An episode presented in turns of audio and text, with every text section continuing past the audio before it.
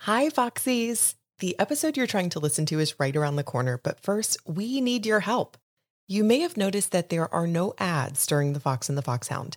We prefer this, being ad haters ourselves, but we need your help to keep it that way. If you love this show, please consider signing up as a patron at patreon.com slash the fox and the foxhound. We have Patreon tiers starting at just $1 a month. And not only will you get fun extra content and an unedited cut of every episode two days early, you'll be directly responsible for keeping the show going in all of its ad free glory.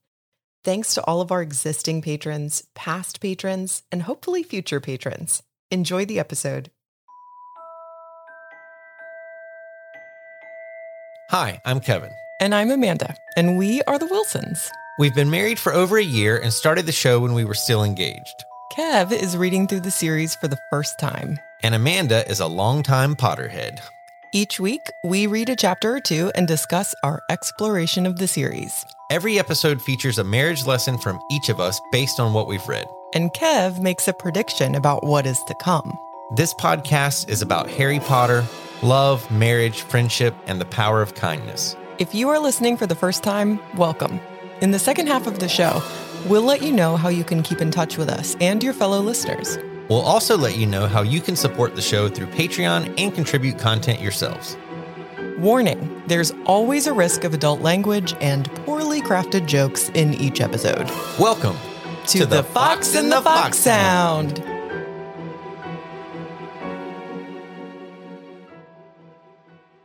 This land is your land. This land is my land. Ba-dum, bum, bum. mm. From Hogwarts Castle to Little Hangleton. Beautiful. July 5th recording. July 5th, the day before this goes live. Nothing like running it down to the wire. Right. Just classic us. I have an announcement for the top of the show. Mm, Mmm, juicy. Spill the tea. Yes, congratulations are in order to Senia, who just graduated, get this, with her master's in molecular biology. Oh. Okay. She's smart as shit. Yeah. I don't even know what molecular biology like really is. You know what those two words mean, though. So I Exa- bet you right. could figure it out. I mean, I know what they mean separately. I feel like I have a very general understanding of what it might be, but she's got an advanced degree in that shit. It means that she speaks another language. Yeah. She speaks the scientific language. Yes. So, congratulations. Congratulations. Huge deal. That is really, really tough. we're so proud of you. Not that you like need our approval, but we're still proud of you. So we're going to give it to you anyway. we're going to give it to you anyway. You're our daughter and we love you. For the first time in a while, we're doing two chapters today. For the first Time time in in forever. forever, there won't be one chapter but two. You're so good at adapting lyrics. That's what I do. Like, You're just like sitting over there looking at me with this very demure smile. I have this like weird book jacket pose I'm in right now, but I'm really sweaty from being in the garden, so it's a little it's a sticky situation. it's like you're taking the photo for your, the book you just wrote, but like you just witnessed like a mob murder right before you got to the studio where they're going to take your picture. And so you're like, okay, okay, let's do this. Let's take the picture. It's been a day. it's okay. Your your body will acclimate. Well, I pulled my turnips, okay, Okay. because I just wanted them for the greens. I didn't really want the little bulbous root thing, Mm-hmm. but I let the greens go too long and they got prickly and stiff and hardened. That's what she which I said. could have kept watering them and let them go, and then I could have gotten the tuber part probably in the fall. Mm-hmm. But I have these really killer watermelons that I got from Killer. a work associate from the Caribbean, and they're taking off. So I want to transplant them to my turnip mounds. And so, you know, you got to make sacrifices in the gardening world. When you say that they're killer, I'm inevitably reminded of. Do you remember Attack of the Killer Tomatoes? Yes. Speaking of, I have one cucumber growing right now. And Okay. it's round. Excuse me. And it's round. Excuse It me. is as round as a pool ball. It is round. Kevin's got round cucumbers. Wow. Wow. Wow. Wow. the species from the seeds that I planted it was called Carolina chode.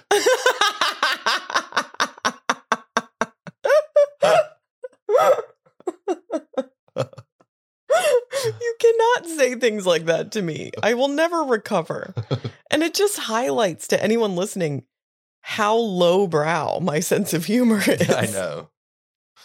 I killed you the other day by just singing "Turn on your fart light." it's still funny. I can't. I can't. Weren't we in the car? I don't remember. yes. Ooh. My stomach hurts already. So, So, what that's are we fun. doing today? We're covering two chapters. We're covering chapter 19, Elf Tales. Oh, woo. I could not get that out of my head. the, the danger lurks behind you. Vo- vo- vo- Voldemort out to find you. and chapter 20, Lord Voldemort's Request. Good chapters, very good chapters. Yeah, really good. I'm reading first. So, all in all, not one of Ron's better birthdays, said Fred. It was evening. The hospital wing was quiet, the windows curtained, the lamps lit. Ron's was the only occupied bed. Harry, Hermione, and Ginny were sitting around him. They had spent all day waiting outside the double doors, trying to see inside whenever somebody went in or out. Madame Pomfrey had only let them enter at eight o'clock. Fred and George had arrived at ten past. Oh, he definitely wanted the Defense Against the Dark Arts job, said Dumbledore. The aftermath of our little meeting proved that. You see, we have never been able to keep a Defense Against the Dark Arts teacher for longer than a year since I refused the post to Lord Voldemort. little uh little bomb drop right there at the end of that chapter a little uh unanswered question answered at the end of that chapter Why do you think Dumbledore refers to Voldemort as Lord Voldemort? The same respectful name that his followers give to him. i almost see it as a mocking in dumbledore's way Lord Voldemort. right i feel like he's and i say that because of the way he treats his name in that second memory that we'll talk about Yeah. so let's Let's say that. let's circle back to that Let's dog ear that. Let's table it. Yeah, And let's, and yeah. maybe we can spitball. We can circle up and spitball later on that. we can really drill Yeah. down Yeah, hard Yeah, drill down hard, see what sticks. Yeah. but let's let's back up to Elf Tales.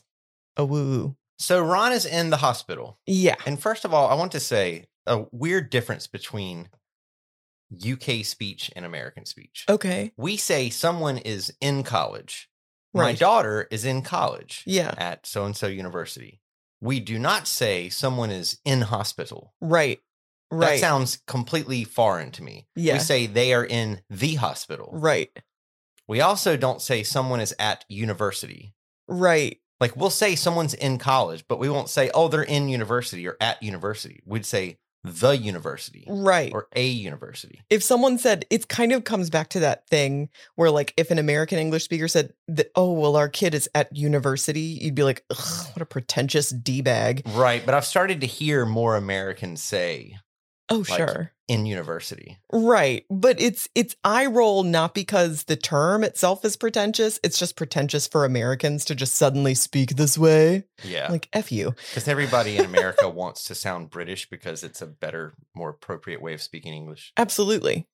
Although there has been a bit of a, a an argument and discord today between the warden and Michael about, you know, it, it, it happens every year, July 4th, the US versus the UK, and about who has the proper way of speaking. Ba-da-da-da-da. Yes, exactly. so So Ron's in the hospital. He's he recovering is- from drinking booze with Slughorn. Right. When we left off, we didn't even know if he was alive on the floor of Slughorn's office. So this is Yeah. kind of a relief. The twins are there, Fred and Jorge. Fred and Jorge, you know, still cracking jokes, but like way more somber than we usually see them. Yeah.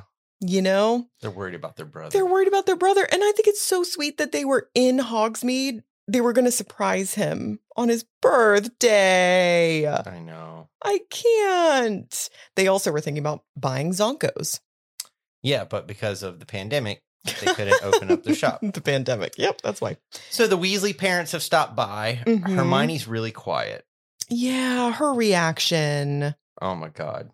She loves the man. She does. She's clench jawed and frightened looking. And she really hasn't said much of anything. She's just kind of like there next to his bedside. And I mean, I have to imagine that at this point, Hermione's like, I have been treating him so badly. I'm not saying he didn't deserve it, but you know how you do whenever anyone is sick or if they die, you go, oh my God, like, was I a good friend to them? Was I a good person to them? Or, oh my God, the last time I talked to them, we were in a fight. Or such a hard mental place to be. Yeah. So there's this speculation going on. Did Slug poison Ron? Right. Was Slug underneath the Imperious curse? Right. And he poisoned Ron. Did Voldemort slip poison into Slughorn's office to poison Slughorn? Was it meant for Dumbledore since Slughorn said, Oh, I was saving this mead for Dumbledore? Right. And the the very good point is made, okay, but why? Why would Slughorn want to poison Ron? Why would Slughorn want to poison Harry? Like you have to have motive. Yeah. And there's no motive. I think it was a mistake. Or like the Bizor interacted with the mead or something, you know? Well, the Bezor was after. You know, I mean that was what saved Ron. Yeah. But it's yeah, I mean it's all a big question mark at this point, but it sounds like you don't think there was anything nefarious going on on Slughorn's part No. at least. No, I really don't. Hermione brings up the good point of like, or maybe Slughorn himself is just a victim in all this because maybe that poison was intended for him. I mean, I feel like Slughorn's kind of an easy patsy. Yeah, For Voldemort, he kind anyways. of is, and I mean, someone would have more motive to hurt Slughorn. This is kind of Harry's point. Like the Death Eaters have been after him for a while. He's been refusing to join on their side. You know, they kind of have motive. It's not really like the Death Eaters don't whack people though. Like just because you've displeased me, I'm going to whack you. It- They're a little more strategic than that. And I also think it wouldn't be, well, let's poison Slughorn's mead and he'll give it to Dumbledore. That seems too simple for them. Sure. Yeah, it's kind Everything of has to be like ceremonial and dramatic It's and a really good pleasing point. the Dark Lord. That's a really good point. Yeah. So Ron kind of croaks Hermione's name, which Oh is my God. very He's like, "Oh um sweet. "Hermione." it's so sweet. It's like the only thing he said. I know because he hears her voice. I can't. I fucking can't. Big ass Hagrid shows up, Oh, gets mud all Hagrid. over the place. Of course. and Hermione, shortly after Hagrid arrives, Hermione has another kind of great piece of input. She's not speaking much, but when she does speak up, she's classic sharp as a tack Hermione. Yeah. And she says, yeah, okay. One of someone brings up the connection between the Quidditch team. Like maybe someone's trying to wipe out your Quidditch team, which haha, yeah, okay. Hermione's like, "No, but there is a connection here. Like both of these were meant to be fatal and they weren't." and both of these seem like they were not they ended up not with the intended target Yeah.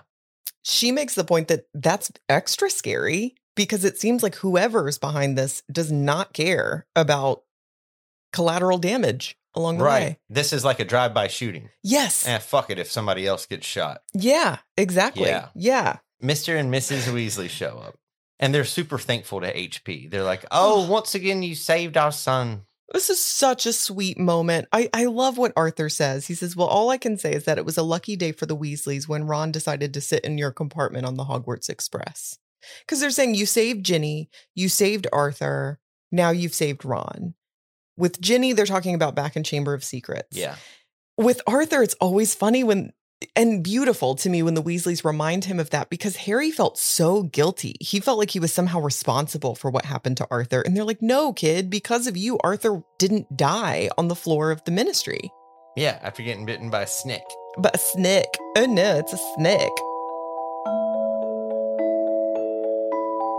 So Hagrid says that he's been out in the woods taking care of Aragog. Mm-hmm. Mm. Aragog's not doing great. No. He's really old. He's, you know, he broke a hip. It's too too bad, really. Yeah. So sad. And Haggard's like, oh, well, they'll probably close Hogwarts now. You've got another student hurt. You got this Katie Bell situation. People know when you send young wizards and witches to this school, there's a chance they're going to get killed. They'll Right. probably just shut the whole damn place down. Like, damn, Debbie Downer. I know. Holy crap. What the F, Hagrid? And then, you know, Haggard with his loose lips. I can't. He's like, no wonder Dumbledore is angry with Snaw. I shouldn't have told you that. Hagrid, loose lips, sink ships. Yeah. So Dumbledore is angry with Snape. They're like, wait, wait, wait, wait, wait. Whoa, whoa, what? hold up. so Hold Haggard up. says that he was like coming out of the woods or something, and he Uh-huh. overheard this argument between Dumbledore and Snapey. hmm And Snape was saying that Dumbledore takes too much for granted, whatever that means. hmm Snape doesn't quote unquote want to do it anymore. Right. And Dumbledore is telling Snape, you need to investigate the Slytherin house. hmm What else you got from that argument? Really, the only other thing I have out of that argument that I have underlined is the line Dumbledore told him flat out he'd agreed to do it, and that was all there was to it. It's like, what do you think this is about? I don't know. For the first time, like, well, not for the first time, but really in these two chapters, I don't have a lot of like, oh, this is what this is. I'm just letting it ride out. Okay. Do you feel like it's because you've made like a decision to just let it ride out, or do you feel like proper mystery is being well constructed here? I think it's the the latter. Yeah, because Yeah. I'm trying to kind of cast my mind into an objective place where I don't know how everything plays out. Yeah. And I'm like, I mean, really, you you don't know what's happening. It's like I told you when we started this book. To me, this is probably the best constructed mystery of all of the series in terms of like what is the end game of this book? What things in this book have been red herrings? What things in this book have been spot on? It- yeah, Yeah, it's fun. I'm It just is letting the mystery fun. play out because it's fun. I love it. So they go back to the common room, the kids do. Yeah, And when they walk into the common room, McLagan is there, aka McLovin. McLovin, and fucking guy. he's like, "Hey, man, what's up?" So like, I, since Ron's out, I guess like Ron's in the hospital, like I can play now, right? I'm gonna be on the Quidditch team. You're gonna put put me in, coach. That's what he's like. I don't like McLagan. He we is kind of learn a little bit more the about worst. him, and he's kind of the literal worst. He's the literal worst. He's the literary worst. I fucking hate this guy. He's terrible. First of all, how about just a brief, hey man, so sorry about your buddy being in the hospital? yeah, if you need me to step up at tomorrow's game, let me know, dude. I'm there for Right. you. Even if that's your agenda all along, like be a little bit less obvious. Instead, About it. Ron almost dies, and McLagan's like, "I got a golden ticket." I feel like he's literally going, sweet, Ron is in the hospital. Sweet, Ron almost died. Yeah. What a fucking douchebag. Hate this guy. so Harry is still obsessed with Malfoy. Obsessed. checking the Marauders map, seeing Malfoy just disappear from the Marauders map and then return again. I guess he doesn't have time to do it, but I wish that he could just watch the Marauders map, follow Malfoy, and see where he's disappearing from. Right, Maybe every time it's the trophy room. right. Maybe every time it's the Great Hall. Maybe every time it's the Slytherin Common Room. Maybe he's using the dang flu network. Right, right. Maybe he's in Slughorn's office using the flu network. Maybe he's having an affair with McGonagall. Oh, I don't oh, know. No, I don't like that one. God. I mean, you would that would be a very helpful method for Yeah. Harry, but I think that you're right. I think between classes and Quidditch, he can't and somewhere in his brain he has to know it's not healthy for him to literally just sit there all day looking at the map. Do you know that we have a friend? Think of one of our funniest friends Oh lord. who um he f- suspected someone at his work of being up to no good. He didn't know what, but up to no good. Do you know who I'm talking about? I do. And he followed his coworker on his lunch break. Like a stalker. Like he followed him. Like a stalker. And the guy like went to the mall and then he like was at the mall for a while and then he left the mall. He was like acting like a private investigator. yep. And then he went to like some weird neighborhood he didn't live in and like went to someone's house and then left or whatever. Then he had all these theories about what the guy was up to. it's i mean i'm i'm a curious person myself like i get it i also hate having suspicions that it's possible to confirm or deny those suspicions and like not having the answers to- i hate that feeling Yeah. so i get it i get harry's obsession with draco i get this thing with our friend but it's also like hey buddy you okay Like- are you okay? Like, really? Yikes. so McLagan and Lavender Brown are bugging the shit out of Harry Potter. Poor Lavender's like, What's wrong with Ron? Why won't he talk to me? Why is he always with Hermione? What's her fucking deal anyway? What's going on? She's like being a lot. She's like, "Do you think our relationship is serious?" Do you, like she's having these deep chats with Harry about like her rel relationship with his That's buddy. awkward, God, yeah. that's And so awkward. McLagan's like, Quidditch, Quidditch, Quidditch. Yeah, yeah, yeah. Quidditch, Quidditch, Quidditch. Not only is he, because that's like, listen, Colin Creevy is annoying, but I don't hate him. McLagan is like trying to tell Harry how to do his job. Oh, he's bossy. This you is hate bossy. so people. triggering to me. This is like when you are in a production of something and you have a fellow actor giving you notes. This starts to direct everyone.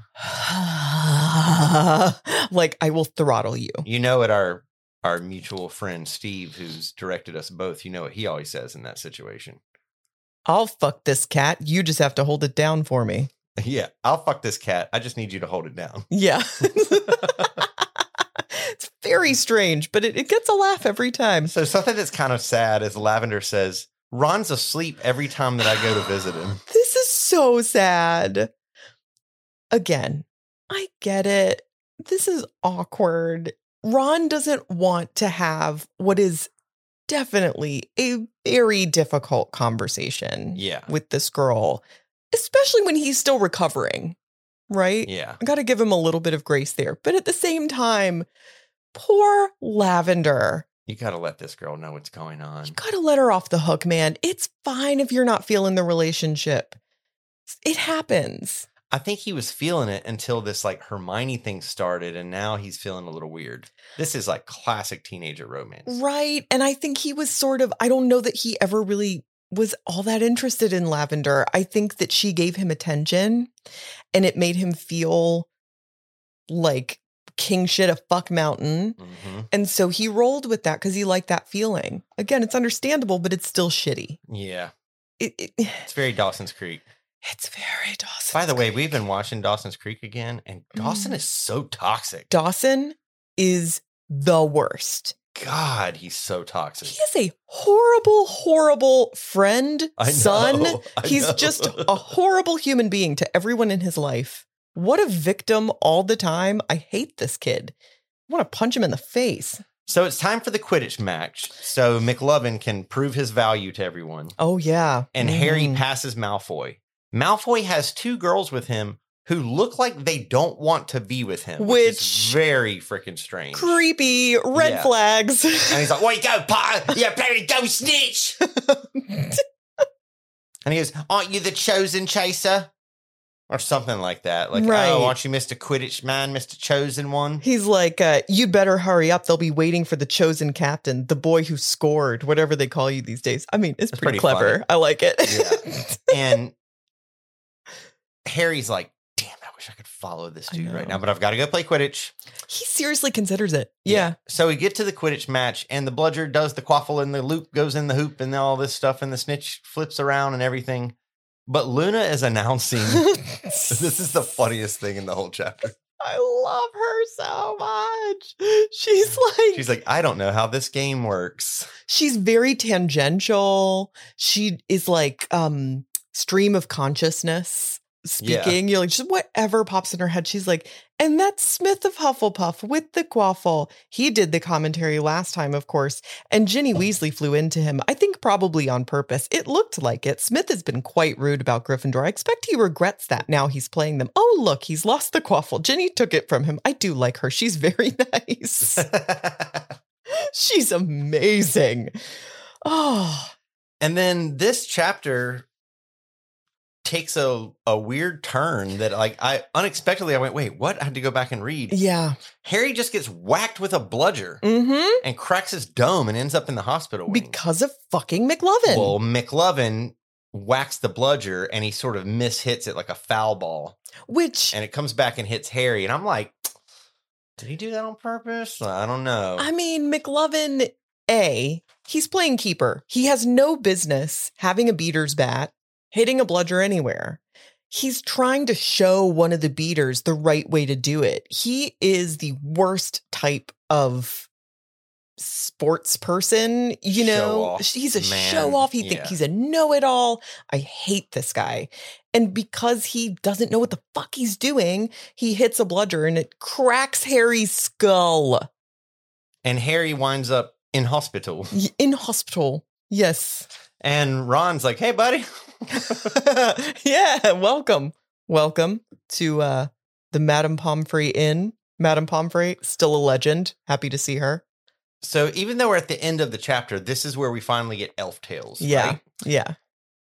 right? Harry decides, I know who can spy on Malfoy. Uh-huh. I've got a house elf as a slave. So he summons Creature. He's like, yo, Creature. And that's how you summon a, a house elf. Yeah. And Creature shows up, but so does Dobby. And they're like fighting each other Oh my god. because Dobby wants to be Harry's house elf.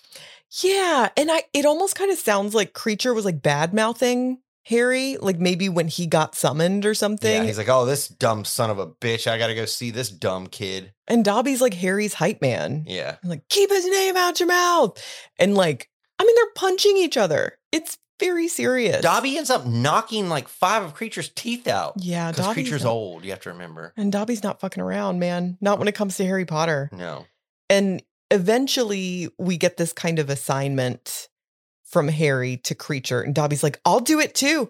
I will do it too. And if I fail, I will jump off of the clock tower. Harry's like, Whoa, man. Okay. No need for that. It's all right. like, just do your best. That's okay. It's it's all right. So now he's gonna have two tails basically on Malfoy. But he has to close a bunch of loopholes for creature. Because we know what happens when you don't do that. Yeah. Sirius Black dies, essentially. He's You like, and you know. can't do this, and you can't do this. and Right. You can't do this. He says, he says, and you're forbidden to tip him off creature or to show him what you're up to or to talk to him at all or to write him messages or to contact him in any way.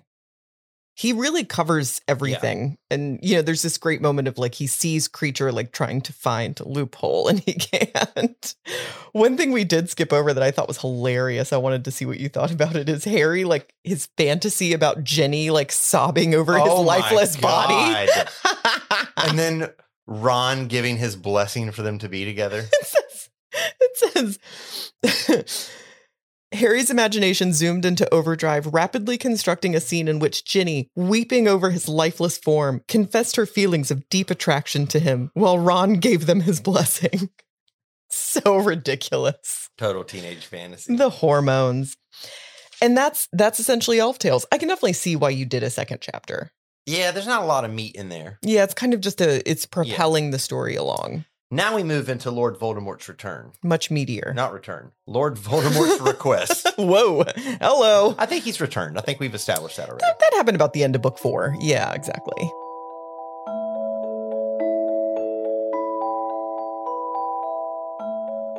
The Golden Trio is happily reunited.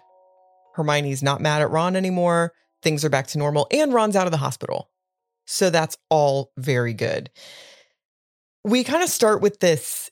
Hermione casually mentions Ginny and Dean are arguing, and Harry's like, wait, what about? Are they still together? What's going on? Are they going to break up? Are they going to break up? Are they going to break up? Hermione's like, Why are you so interested?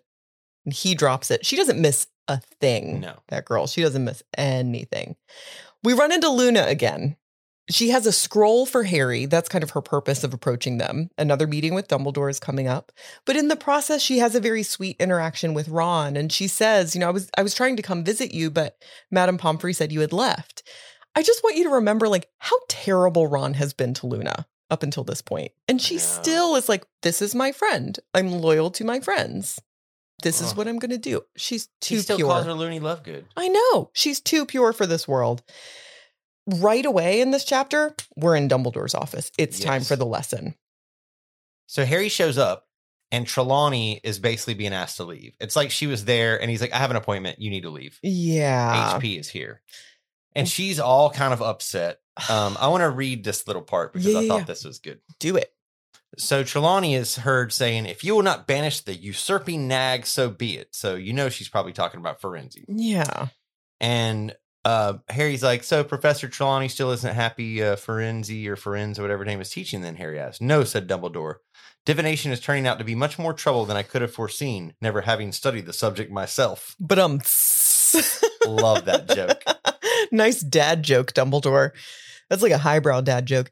I mean, Trelawney, I'm sorry. Like, let it go, sis. Just share the position, get the fuck over it. But Dumbledore says, I can't fire Ferenzi. He can't go back to the centaurs. He wouldn't be safe. He's been banished. I can't fire Trelawney and banish her because she would actually be in a lot of danger.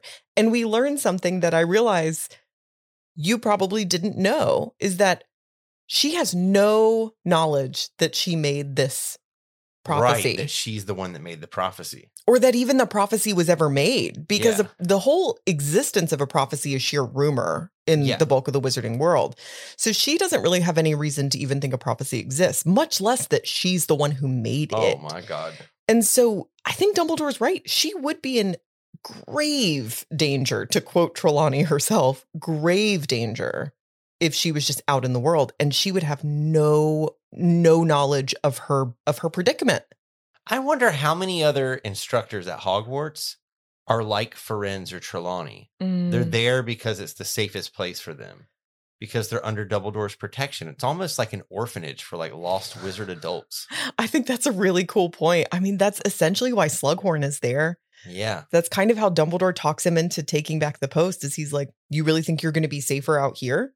It's a hard knock life for us. We need a a Hogwarts staff production of Annie." Like what would it be immediately. called? Annie. like they would just be putting on Annie. oh, okay. Yeah. Yeah. That that's end of idea. That's all Instead I've got. of Daddy Warbucks, it'd be Daddy Horcrux. Jesus Christ. So Dumbledore pulls the whole I'm not angry with you, I'm just really disappointed.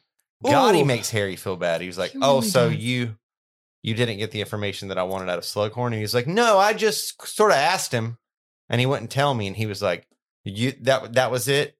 You Mhm. could that was the end of your ingenuity. You couldn't Mhm. think of anything else you could do. You just tried that. He said no, and then you just didn't do what I asked you to do. You just went and lived your life. Okay. Yeah. It's Great. It's uncomfy, this whole conversation. And I do want to talk about this because Harry, he didn't not try harder because he didn't think it was important. He tried, he got really shut down. He didn't see any avenues or opportunities to see Slughorn again. Then his friend got poisoned and almost died. Then he got his his skull cracked. Like he's had a lot going on and plus like I feel like this is kind of unfair of Dumbledore because Dumbledore gave him like no tips. He just said, you can't use legilimency and you can't use veridiserum. He didn't give him any kind of like, he didn't brainstorm with him about how he might be able to get this done. But also, Harry blew it. He showed his cards by saying, Also, "Hey, what are Horcruxes?" that. And Right. Slughorn goes, "I know Dumbledore put you up to this."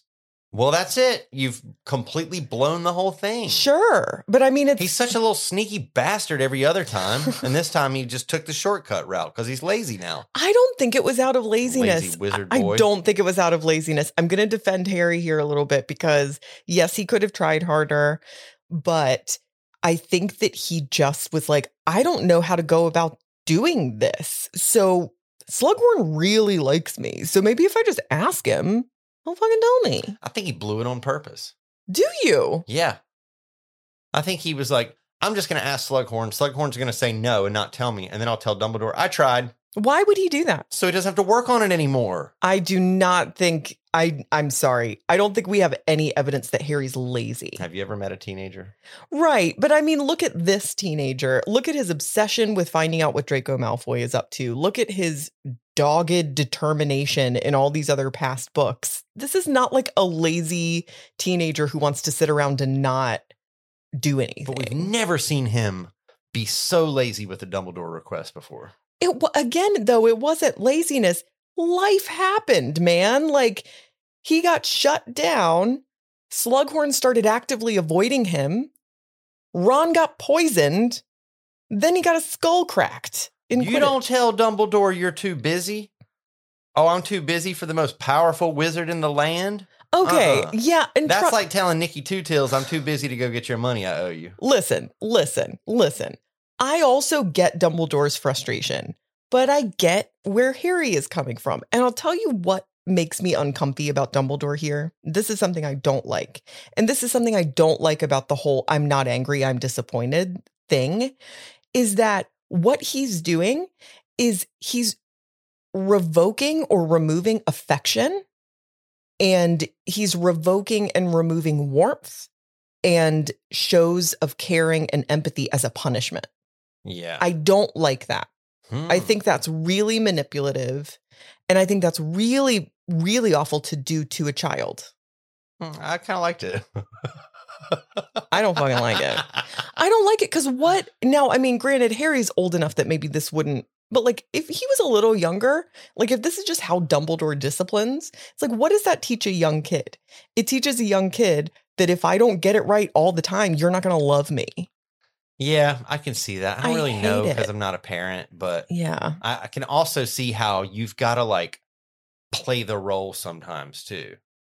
You I have to be mean- like, I cannot believe after I told you to be home at 10 o'clock, you stayed out two hours past when I told you to come out. You can't be like, you know, I love you, dear. Why but not? You know, you stayed out two hours early and I'm a little concerned. Why they're can't gonna you? Go, I I, can fucking run all over this. don't. because I, disagree. grew up with friends who had parents like that, and they got fucking run all over like fools. I'm not saying you don't set boundaries. Yeah, I'm not saying that you don't have consequences for actions. I'm not even saying that anything that Dumbledore said, his words were bad. What I don't like is the fact that he says it with a cold detachment. right. When Harry clearly needs him for warmth and affection, Exactly. Okay. Because all Dumbledore had to say is, I'm really disappointed. I'm really surprised that you didn't take this as seriously. I acknowledge that maybe I didn't do a good enough job of conveying how important this was. I think we can both agree that you also didn't hold up your end of the bargain. hey, buddy, when I ask you to do something, I need you to take it serious. It's important. Because I love Exactly. you, and you're my grandson. Because I love you. Yeah, And exactly. then he goes into that speech from Into the Wild where he's Oh, like, God. "I want to adopt you." Please, please no. How Holbrook?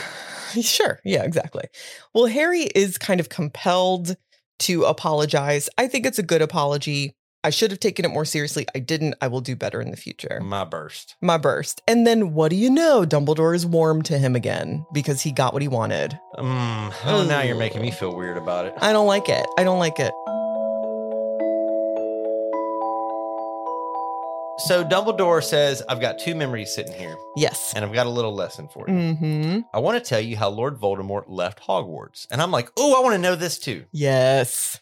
So, Tommy, when he left Hogwarts, he was brilliant. He could have gotten into Oxford or Cambridge or Princeton or anywhere. Right. He would never go to a Muggle university, but, But sure. instead, he went to work at Bergen and Burke's, Borgen and Bath and Body Works, right? Body board. And so people are kind of like, oh, he like he, he was so Oh. smart. How could he go do a retail job? Because people are so fucking classist and judgy about employment. I know.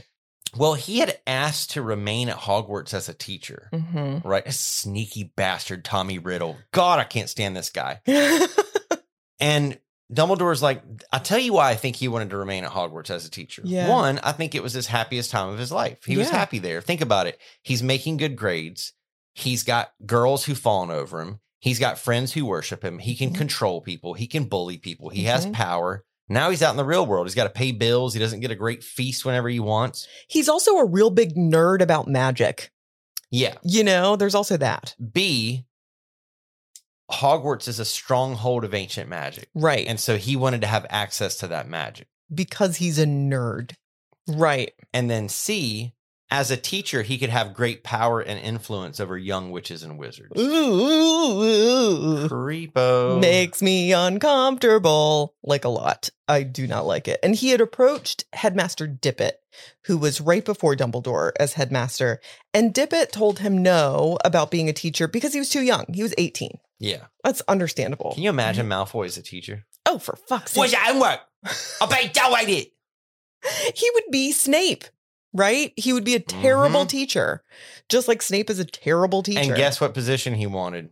hmm defense against the Dakats. D against the DA. yeah, that's what he Dada. wanted. Dakats. Dumbledore told Headmaster Dippet at the time, like, don't even keep an appointment with this kid. I don't think that you should. Headmaster Dippet liked Tommy Boy. you know, Tommy Boy, fat guy in a little coat. Sorry, I love that movie. He liked Tommy Boy Riddle. He was very like impressed with him and we have every reason to believe that truly the only reason he didn't give him that job was his age. It's not because he didn't think he was smart enough, like it's not because he didn't trust him. I think that Headmaster Dippet was probably like, "Damn, if you were 5 years older." Yeah. But how's it's not good optics for me to like have an 18-year-old professor. Did you go to school with anyone who you thought, how is this person allowed to Oh. come here every day? Sure. But the parents and teachers is just sort of oblivious to who this person is. Or sometimes they even love that teacher. oh, that was my school all the way. And you're like, "What?" My school, it was clearly based on socioeconomics. Oh, sure. So, like, if you were one of the richer, preppier kids, Mhm. you could be selling LSD and raping girls at keg parties. It didn't matter. You were king shit of whatever. Yeah. But if you had on, if you had blue hair as a girl and a Led Zeppelin shirt, you were a piece of shit and they didn't care what you did. They That didn't care is about your awful. grades or anything. That is awful. I know I, I run my school down a lot, but also fuck that place. I'm not waving that banner. oh my gosh. so Fantastic. Okay. So we have two memories here. And we Yes. Mm-hmm. jump into the first one, Yeah. and it's hokey. And Mm-hmm. I don't know if in the UK, hokey means what it Mhm. means. I was here. wondering the same thing. Hokey is just like corny, cheesy. It's Yeah. just hokey. Oh, Saved by the hokey. Bell is hokey. Hokey. Something that's like dated and like um what's the show? Howdy?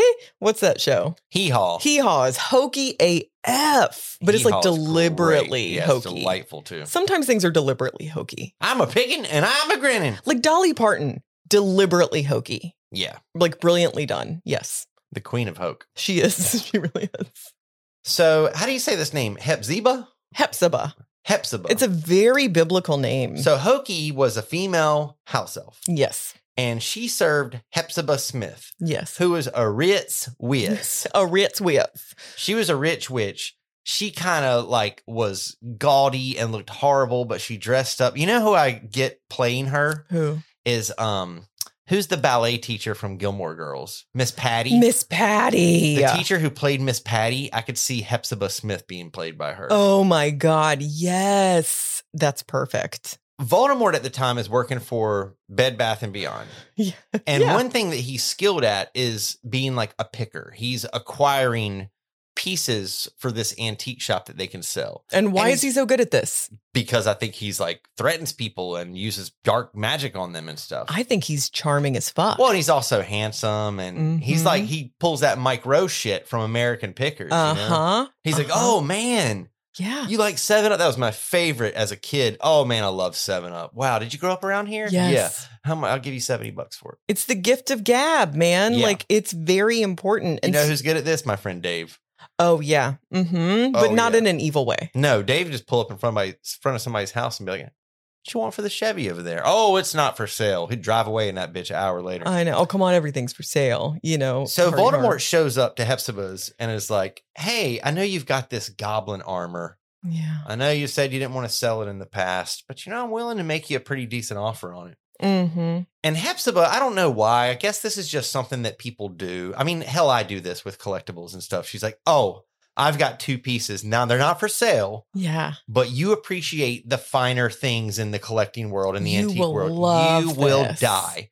Yes. So she gets old Hokey Pants to come bring out two boxes. hmm The first is a little box, opens it up, and it's this double handled mug, like a Yeah. sippy cup. yeah. And it is, um, what's her name? Helga Heidi, Helga Hufflepuff. Helga Heidi Hufflepuff. Yeah, Helga Hufflepuff, who was one of the four house originators where we get the Hufflepuff name from. Yeah. It was a mug that belonged to her. yeah. That's significant. That's a big deal. old school. It was passed down through her family. Yeah. You know, this is kind of like that uh that necklace in the Morphins family. Like, oh, this or that that ring. Right. This is passed down from the OG house people from 100 years ago. and the necklace from the Morphin family. Yeah.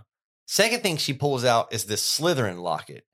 And she can see, or we can see in Voldemort's eyes, he's like, My precious. You do realize this is the necklace from the Morphin family. That's what I was going to ask. Okay. Yeah. Yeah. Because I was going to say, speaking of that necklace, Right. that's the other thing. So it's this Slytherin locket. She said she actually bought it from Borgin and Burks. Mhm. And so I, w- I bet he wish he had it back. Right. She bought it back when it was cheap, and maybe Borgin didn't know what he had or something. Either that or just like any kind of collectibles over time, they gain in value. And I would imagine that the wizarding world is no different than ours in the sense that the market for certain types of collectibles ebbs and flows. Right. And so maybe there's like a really hot time for like Hogwarts founder memorabilia, you know, or something like that. That's another thing. Dave's like, oh, Tiki's really hot right now. Oh. So and so's really hot right now. Sure, yeah.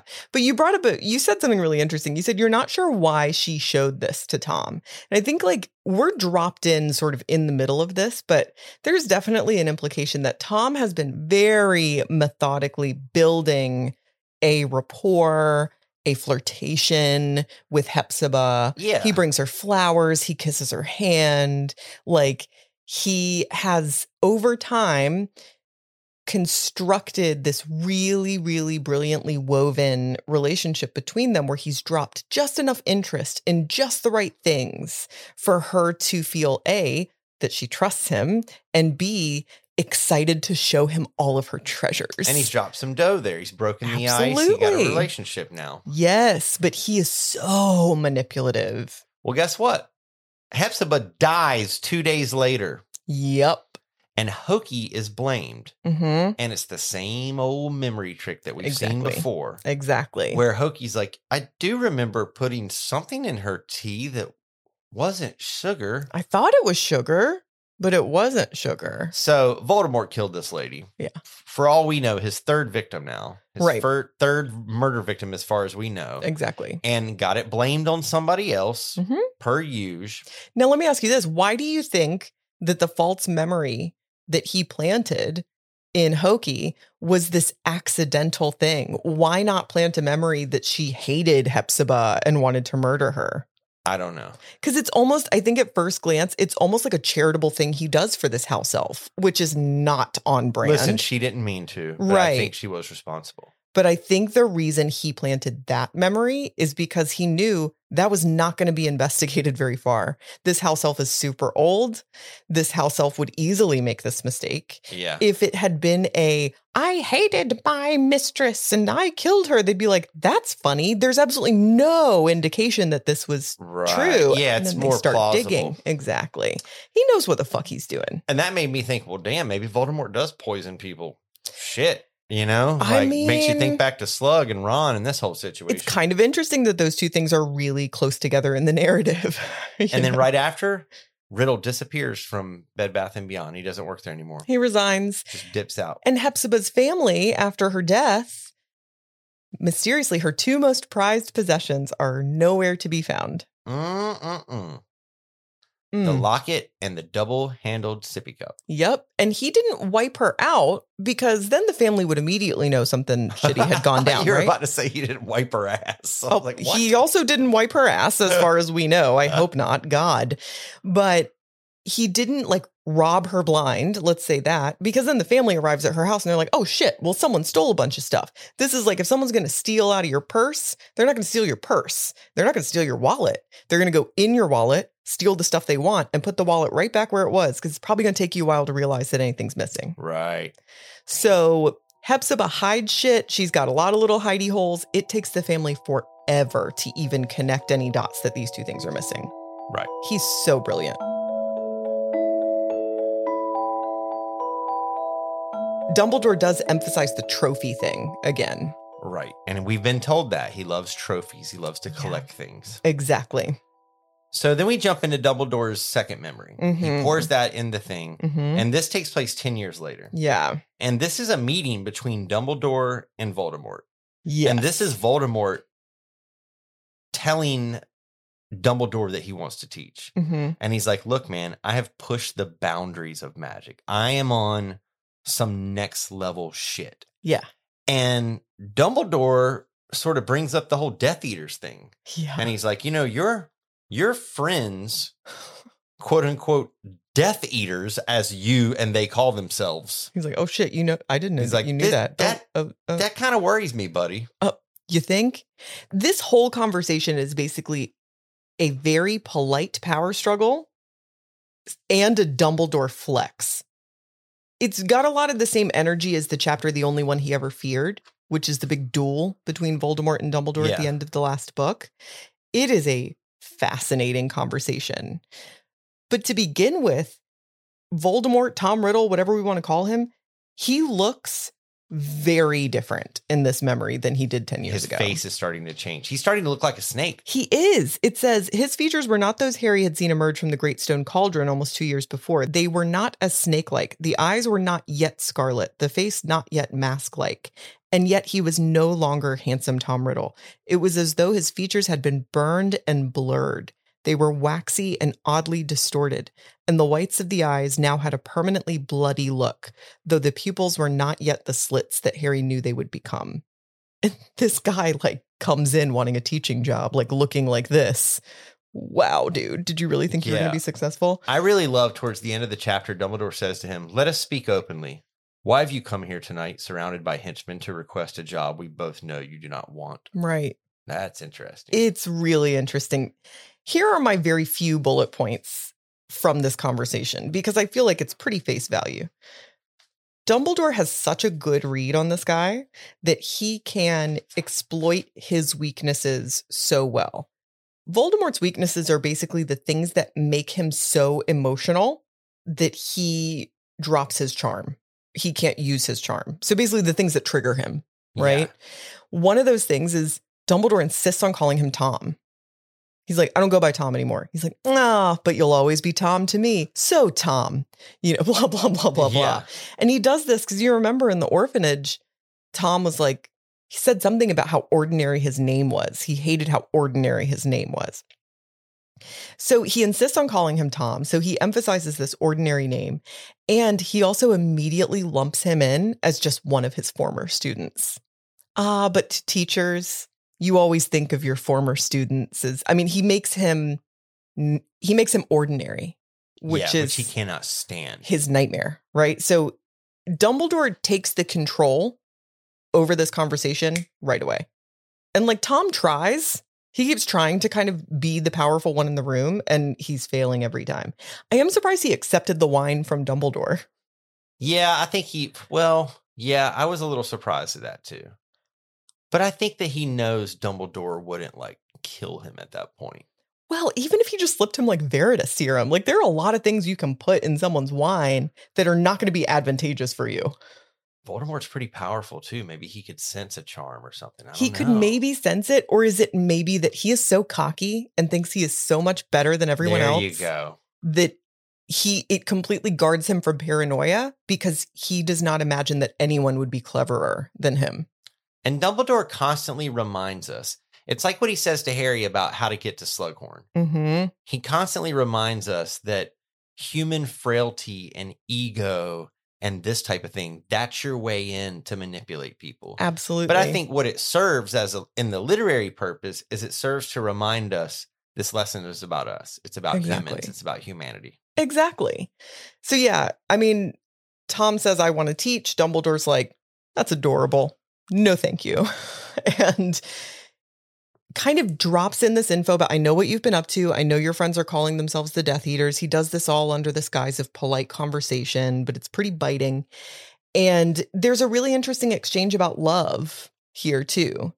Because he says it's almost like he's trying one more time to just appeal Oh, I love this. To I'm glad that him. you brought this up. yeah, he says, Certainly, said Voldemort, and his eyes seemed to burn red. I have experimented. I have pushed the boundaries of magic further, perhaps, than they have ever been pushed.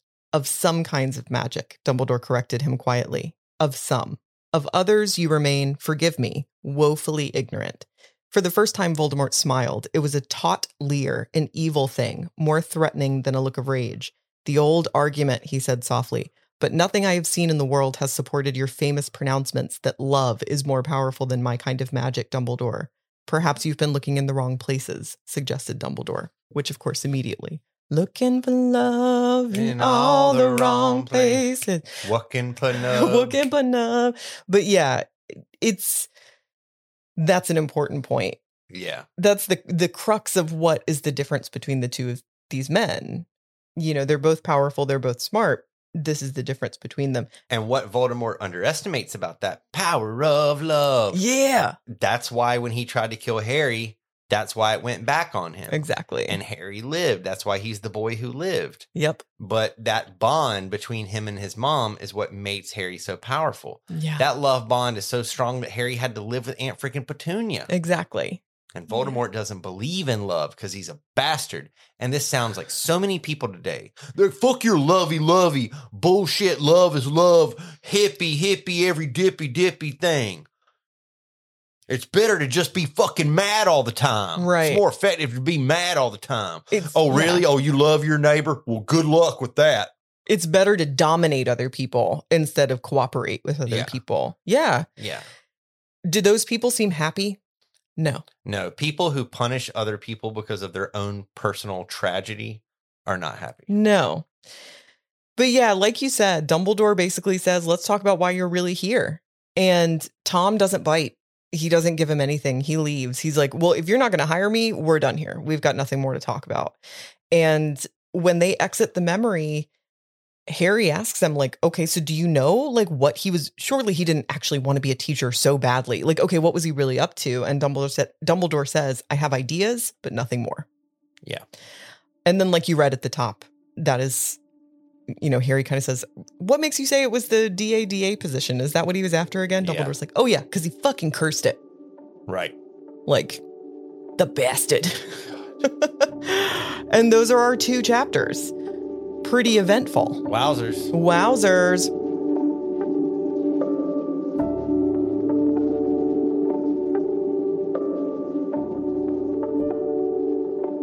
So then, if those are our two chapters, please do, please immediately do tell me what your prophecy is. I think Voldemort wants he wanted to get back into Hogwarts. I think he still wants back into Hogwarts Mm. because he needs some trinkets. Oh, you think he's still seeking trophies and trinkets He's and on the trinket hut. He's him and Frank. He's Mike and Frank. It's him and Mike and Frank. They pull up in the white American Pickers van. You know, Frank is like, "You got any oil cans?"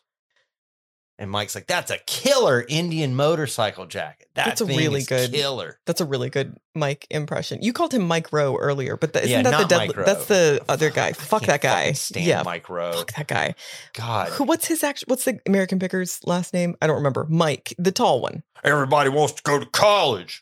College bullshit. You need to learn a trade, Yeah. be a man. Americans are lazy. I hang out with white supremacists. Yeah, fuck Mike Rowe. Yeah. He's been on what's that fucker's podcast? That Tucker Carlson. not has he been on Tucker Carlson? Jesus Christ, ew! But he's been on the other one. What's the? It's like the it's a gateway to hardcore conservative Oh, Rogan, the bullshit. biggest Joe podcast on Rogan, the yes, planet. yeah, that one. He's been on that podcast many, many, many, many. many Everybody's times. been on Joe Rogan. I know. Everybody in the world. but he has said some very problematic things on that show. Yeah. Anywho, anyway, I digress. Yeah, that's that's a really that's a good prophecy. I mean, if anywhere is going to have trinkets, Hogwarts is going to have some. Damn I would be like, do you guys trinkets." have any vintage Ninja Turtle toys in Hogwarts or Ghostbusters or He Man? I mean, presumably, if you like were in enough need and you were like pure of heart, you could do the little walk in front of the room of requirement and be like, I need Teenage Carolina Mutant pottery. Ninja Turtles.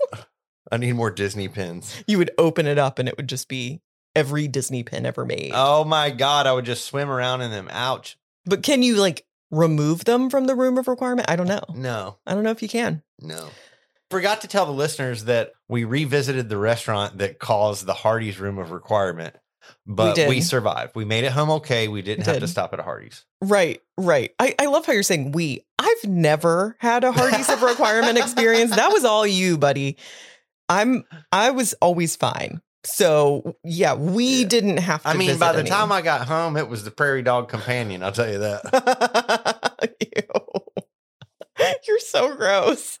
Welcome to back Lake Wobegon, the Prairie Dog Companion. Oh my god.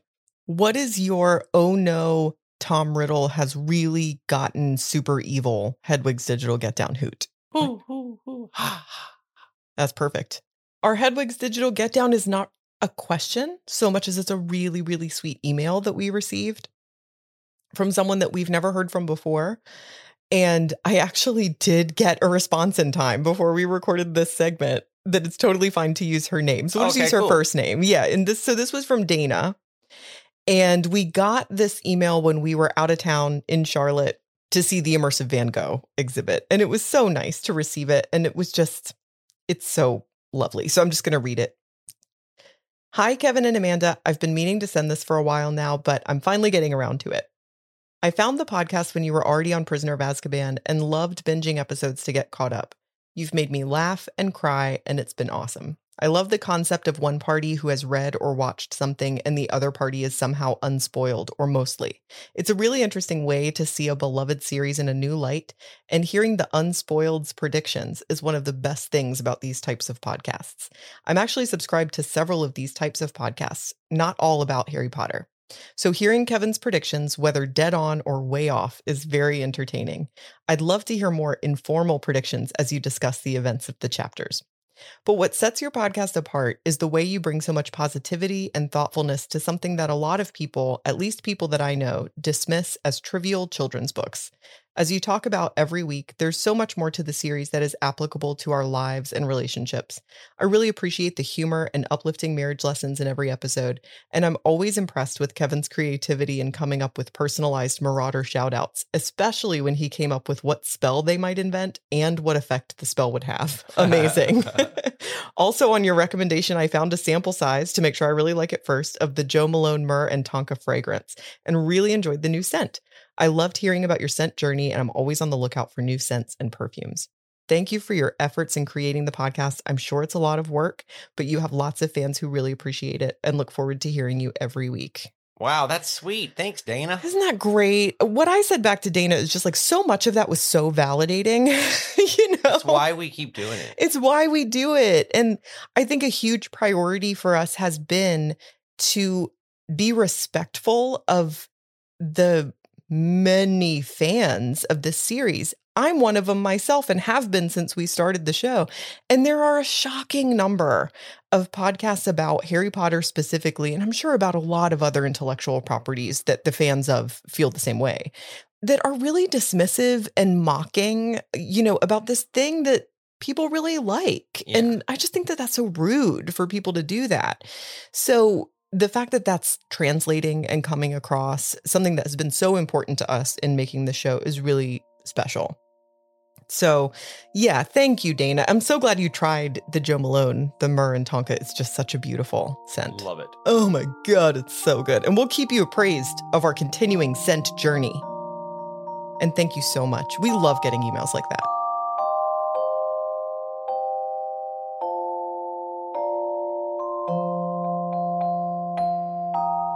I am up first with marriage lessons. Whoa, I hope it's a lovey one. It is. It is. I love this one. My marriage lesson comes from Arthur's comment to Harry about, well, it was a lucky day when Ron joined you in the train compartment. Yeah. You know, it could maybe play into his son's triggering, you know, sort of like, I'm always in my best friend shadow thing, but still, the sentiment's Right. really nice. Yeah. Um, and my marriage lesson is this: take joy in the coincidences, magic, etc., that led you to the exact place you're in. I love the idea of like th- that kind of butterfly effect thing, right? Where it's like, if this hadn't happened exactly this way, then the things about my life that I really love would not be there Yeah. yeah, there may be challenges that I also wouldn't have as well. But to me, it's always outweighed by the good stuff. I like it. Thank you. This is like when you look at your life and you're like, man, I wish I would have done this, I would have done that. And you think, but then I wouldn't know this person or this person. And you're like, Exactly. "Ah, I need to accept my life. Yeah. So I think it's just like really enjoying those little pieces of magic or coincidences or serendipity or whatever you want to call it, just being mindful of them and enjoying them. What's your marriage lesson? So my marriage lesson comes from a lot of what's going on right now in the story, but especially in these two chapters is people not clearly communicating with each other and Mhm. forcing the other person into speculation. Mm, And this is something that I think everyone's guilty of that's in any type of relationship. which is making the other person read your mind. Yeah. And it is like non communication is not good for love. Right. Like communication is what it's all about. So Ron needs to tell Lavender how he feels about her. Yeah. Hermione needs to tell Ron how she feels about him. Yeah. Harry needs to tell Jenny how he feels about her. Yeah. Dumbledore needs to just tell Harry what the hell's going on. Yeah. There's just a lot of this type of stuff. yeah. And it just leads to more chaos and more confusion. So yeah. if you get the urge to sort of passively aggressively communicate half communicate to your partner what you want and then they pick, don't pick up on it you can't really get your feelings hurt because you could have just communicated and something that we work on and we've gotten a lot better at Yeah. So it almost sounds like when you feel yourself falling into a passive aggressive communication style, take a second, rewind, and get to the honest message and say that instead. I like that. I think that's really good because we can't like expect our, we can't expect to fix all of our own bad habits overnight. But what we can do is start paying more attention to when we're doing it and taking that as a cue to correct it in that moment i like that analysis and build new habits. Very good. we love love We love love. Love is the best, man. like, come on, man. It's it's uh, time to roll the credits. Are you ready? yeah i've heard of those Yeah. The episode will be right back. First, I wanted to take a second and tell you more about connecting with us and supporting the show. Following us on Instagram, Twitter, and Facebook is the best way to stay updated on our upcoming chapters for the week, special events and announcements, recaps of the prophecy and marriage lessons from the latest episode, and more. You can find us on Instagram at The Fox and the Foxhound, on Twitter at Fox and Foxhound, know these, and at facebook.com slash The Fox and the Foxhound. If you'd like to chat with us and with other listeners, or Foxies as they've been christened, join us on Discord. Just head to our website, thefoxandthefoxhound.com, and click the Join Us on Discord button right there on the home screen. We're getting ready to give our Marauder patron shout outs for the week, and you too could join that list. This show is funded solely by our patrons. Thank you, patrons! So if you like what we do and want to help us continue to do it, Patreon is the most direct way to show your support. Membership levels range from $1 to $20 a month and come with great benefits, including early episode release, exclusive patrons only Discord channels, and even digital art, which is new this season. Check it out at patreon.com slash the fox and the foxhound. Finally, we want to thank two special people Judson Hurd, who composed the original theme for our show. You can find out more about Judson and his music at judsonhurd.com, J U D S O N H U R D.com. And our manager of mischief, dungeon master, and brother from another mother, Josh Bailey. Be sure to check out Josh's ongoing D&D campaign, Casting Roles, on YouTube and Twitch. Okay, let's get back to the episode.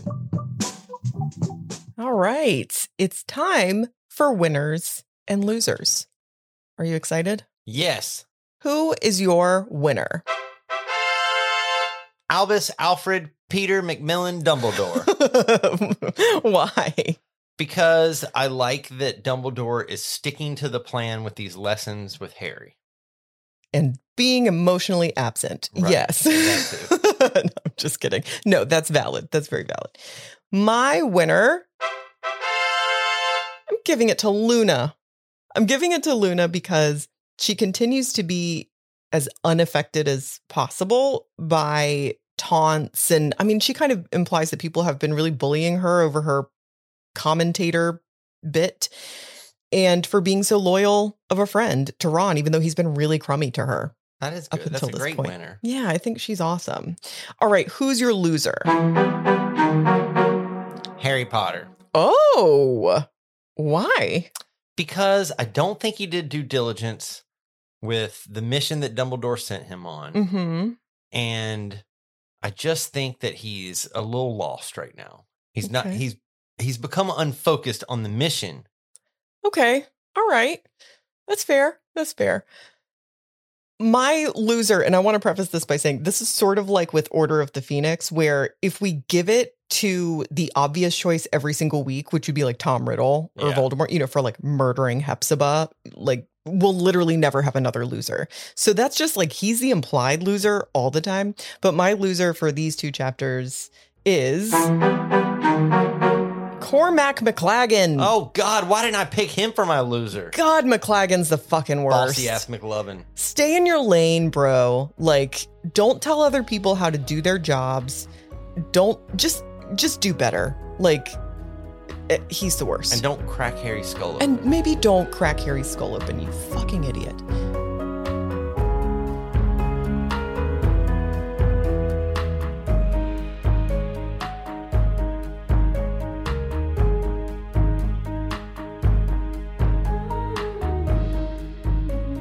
It's time for Patronus moments.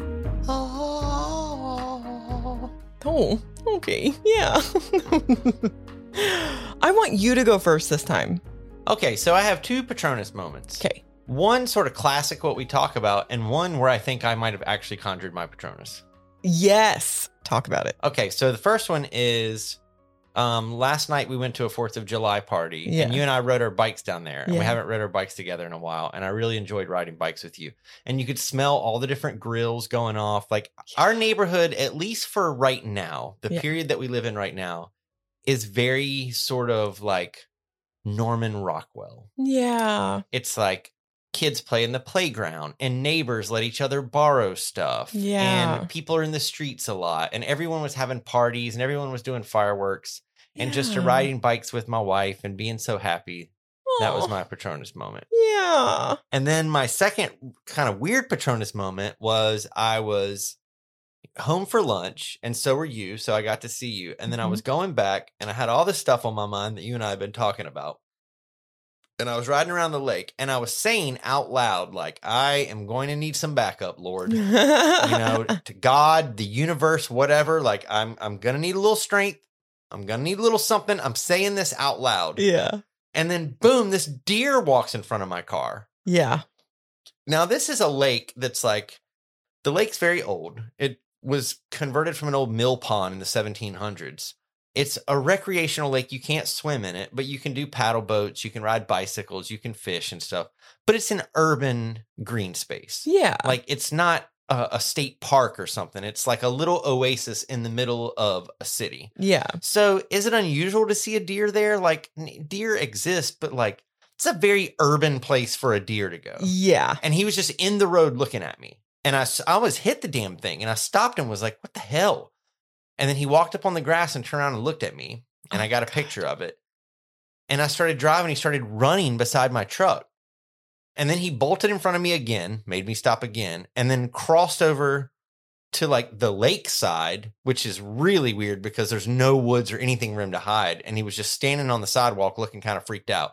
And he looked at me again, like, what's up, bro? And then he walked down to the water. Unbelievable. And it was weird. I was like, wow. I was like calling on the universe, like verbally out loud. And then this deer was like, hello, my son. I'm your Patronus. Was this a stag or a doe? It was a doe. I'm Oh. was not a the doe. chosen one. Okay. I just, I really, all I'm going to say is this. I really want you, I don't think you'll ever forget this moment, but I really don't want you to forget this moment Okay. as we continue in this series. Sweet. Okay. It's, I just thought that was so beautiful. And the only reason I'm not sounding surprised is because you told me this. You called me Yeah. as you were, you were like, I need to tell you something. like, I just had an experience. Beautiful. So, my Patronus moment is sort of in the same vein as your first one. It was just kind of like the whole day yesterday, seeing a lot of friends, riding bikes with you. It was the 4th of July, which, you know, I'm, I'm not like a heat summer gal. So, 4th of July is never like one of my favorite holidays, but I do love like grill smells and I don't love fireworks. I think they're really dumb, but whatever yeah. and I had brunch with a couple of friends, and then we had this cookout that we went to in the evening, and it was just a nice day. It was a Yeah. really nice day. And some lovely people and good Lovely conversations and people. lots of good food. Yeah, it was great. So that's our Patronus moments. Very good. Let's shout out some marauders. So here's your prompt for today. Is it a hard one? no, Okay. I don't think so. So you know when Luna comes up to Ron and she's looking for the scroll to give to Harry, she kind of like gives Ron these random things from her bag. Like some of it's like kitty litter and Gertie root and whatever. She's like, oh yeah, you can keep that. I got plenty of them.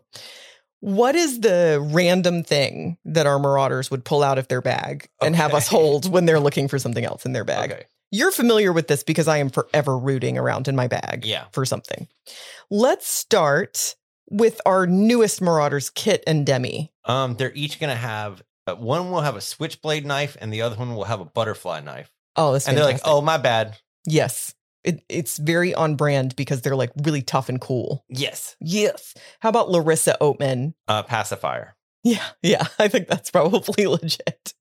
Senior Jorgensen, our graduate, A damn diploma. right? Hello, Amy Sophia Mayer. Who's the guy that we like? Rick Steves travel guide to Slovenia. my God, I fucking love Rick Steves. I don't know that I would give it back. Yes, and um, I'm here with my good friend Amy, who and we're in a little town um, outside of Milan. She probably knows Rick Steves. I'm Let's sure Just be she's probably honest. personal friends with him. Right. Austin Scroggins. Austin Scroggins has a switchblade comb. Ooh, very outsiders. Yeah. Love it. Hannah Gibb, Zabovaneta. The Bovaneta. I could see her having some of those puffy stickers from when you're a kid. Those are great. You know, they're like puffy. yes. Oh, I know exactly the ones you mean. Love those. Lexi Phage. I think Lexi would have one of those classic rubber chickens. nice. I Just think rifling those, through her purse, and there's a giant rubber chicken that she pulls out. those are hilarious. I love those. Michael Terry. Michael has some one of those weird. uh He's gonna hate me for saying this. Oh my God. One of those weird religious tracks that you find in bathrooms and shit. oh my That God. my buddy John, hey John, that John like Hey, collects those. You know, yes. It yes. says how hot is hell, and you open it's a little cartoon about how we're all going to hell. Listen, I don't Because know. I, could see Michael Terry seeing one of those and being like, "Hey, I'm gonna grab this." Yes, like for yes. And I don't see why Michael would be mad. Those things are hilarious. I always grab one. When I oh see it. yeah, same. Pete Collins. Pete, a guitar pick from some famous person. Absolutely, like Bowie or something. He didn't play guitar, but you know what I mean? Ziggy played guitar. Ben Clark. Ben Clark's gonna have a. I don't know if they have this in Australia, but Big League Chew. Oh, You know I that doubt it. I think baseball themed bubble gum. that's Very supposed American. To like replace chewing tobacco. we'll send him some. We'll send you some, Ben. Yeah. Heather Bevels. Oh God, something baby related. I'm sure. Um, probably like a bib. Yeah. Or like a little sock. Dean Heath. Dean probably just has one of his kids' toys, just some random car or something. Absolutely. Vicky Gutherless and Rick. They both have a pic, an old picture of each other. Stop it. Oh, I can't. Kara Heller. Kara has those chatter teeth. You, know Those that are you great. wind them up and they chatter and walk across the table. Yeah, like in A Christmas Story when Yeah. the teacher opens the drawer, there's like four of them in there. Josh Bailey. Josh has a role play in like a, a 20 die or whatever, 20 sided die. Uh yeah, what do they call that? Um yeah, like a D&D. Yeah. Oh god, it like the name of it is escaping me. Okay. Wow. Gaming die. Something like that. Yeah. Sarah Epting. Probably just some dried flower because she picked a flower and threw it in her purse and then it just dried in there. Yes. If you're going to San San, Francisco. Francisco. Beautiful. Mallory Gallagher. Mallory Gallagher has some like really highbrow academic book, like a gnome, older Noam Chomsky paperback or something. Absolutely. Jennifer Ayers. She's probably got um, an instant coffee, one of those little slender packs of instant coffee because it's so cold where she lives. my god. Yes. Daniel Marks. D Mark's got an empty dip can, Naturally. Kodiak Wintergreen. I mean, yeah, boy. Brienne Brown. Don't do it. Don't do it. She's got a ticket stub from Kings Island in Cincinnati, Ohio. okay. All right. Taking her out of Cleveland a little bit. Faith Kenfield. Single feather of a dove, Oh, beautiful. Josh Kennedy, a money clip. as he should. Maeve Richards. a green army man. Yes. Yes, just because. Amber Biggs. Um, one of Henley's little, like a little Pokemon doll or something. Yeah, I wonder if Henley's into Pokemon or She's Amber screaming Sun, at the podcast right now. I know play Pokemon. or maybe Amber Sun plays Pokemon. Somebody does. Yes. Okay. Chris White. Chris White has one of those mechanical pencils. Naturally. Yes. Or a stethoscope. Yes. I picture him with like a little stuff. He's like, oh, oh. Random lady on the on the tube. Do you want me to to check your blood And pressure? she's like, "Could you please stop touching my chest?" no, he would never do sir?" that. Kelly Moore. Kelly Moore probably actually does have really random shit in her bag. There's really no telling. It would be some sort of accessory. okay. Oh, I bet it's a sonic screwdriver, a Doctor Who's sonic cool. screwdriver. Oh, I love it. Natalia Ward. The Warden. The Wadden, probably chapstick or lip gloss. I mean, duh. Nick Tillman, Nicky Tootles. brass knuckles Duh. Right? or cufflinks, Bada bing. pair of cufflinks. Mm. Yeah. Melissa Hunter. Melissa Hunter. Soon to be Melissa Fisher. Melissa Gatherer. She has an old spearhead. yes. Just she carved it herself. Yes. Lindsay Prestige. The Hope Diamond. Just casually sitting there in her purse. It's fabulous. And Samantha Tillman. She got an extra pair of laces. She might need them. That's very pragmatic. And for our extra shout out today, by a lot, our smallest Patreon tier is the Frog Choir tier. We only have like two people on the Frog Choir tier. So they're like a really special little niche. And one of them is our friend Brendan Carter. Brendan Carter. Yes. What would he have in his bag? So I was talking about Brendan Carter yesterday because our buddy was showing me a little film, little short film that he shot with Brendan Carter. He's like, "Hey, check this out. I did it on my phone. Took us about 4 hours." And I said, "Well, you cast Brendan, so 80% of your job's done." Oh, yeah. I mean, there you go. I would cast him as Annie. He's that good. As Annie? as Annie, I'd be like, fuck it. Brendan showed up. Just give him the role. That that would be an interesting casting The choice. man has chops. yeah. Oh, what would Brendan have? Some old script Sure. from some play that he was in from four years ago that he just never pulled out of his rehearsal bag. a Samuel French script of some kind. Right, yeah. yeah. Everyone knows the cover. You can see it in your head. Beautifully done. As always, thank you to our marauders, all of our patrons, and to all of you listening. Wow, what fun. What fun. Wow. So fun. Very podcast. Very fun. Much talk. My God, we're so old that we're still doing Doji Dog. Isn't I that bad? know. It's Uh, There's just. kids that like don't even know what that is anymore. Oh God. Oh. Well, that's our that's our episode for this week. We'll be back next week. Our next chapter is the unknowable room. What? Say what? This is where Malfoy is, the freaking unknowable room. That little bastard that doesn't show up on the Marauders map. I've got my own room now. Finally. Okay. He just sits in there and trolls Natalia Ward online all day long. She would see right through that shit. She honestly, she's probably trolling him. Let's just be honest. Yeah. Well, we'll see you next week. Keep it foxy.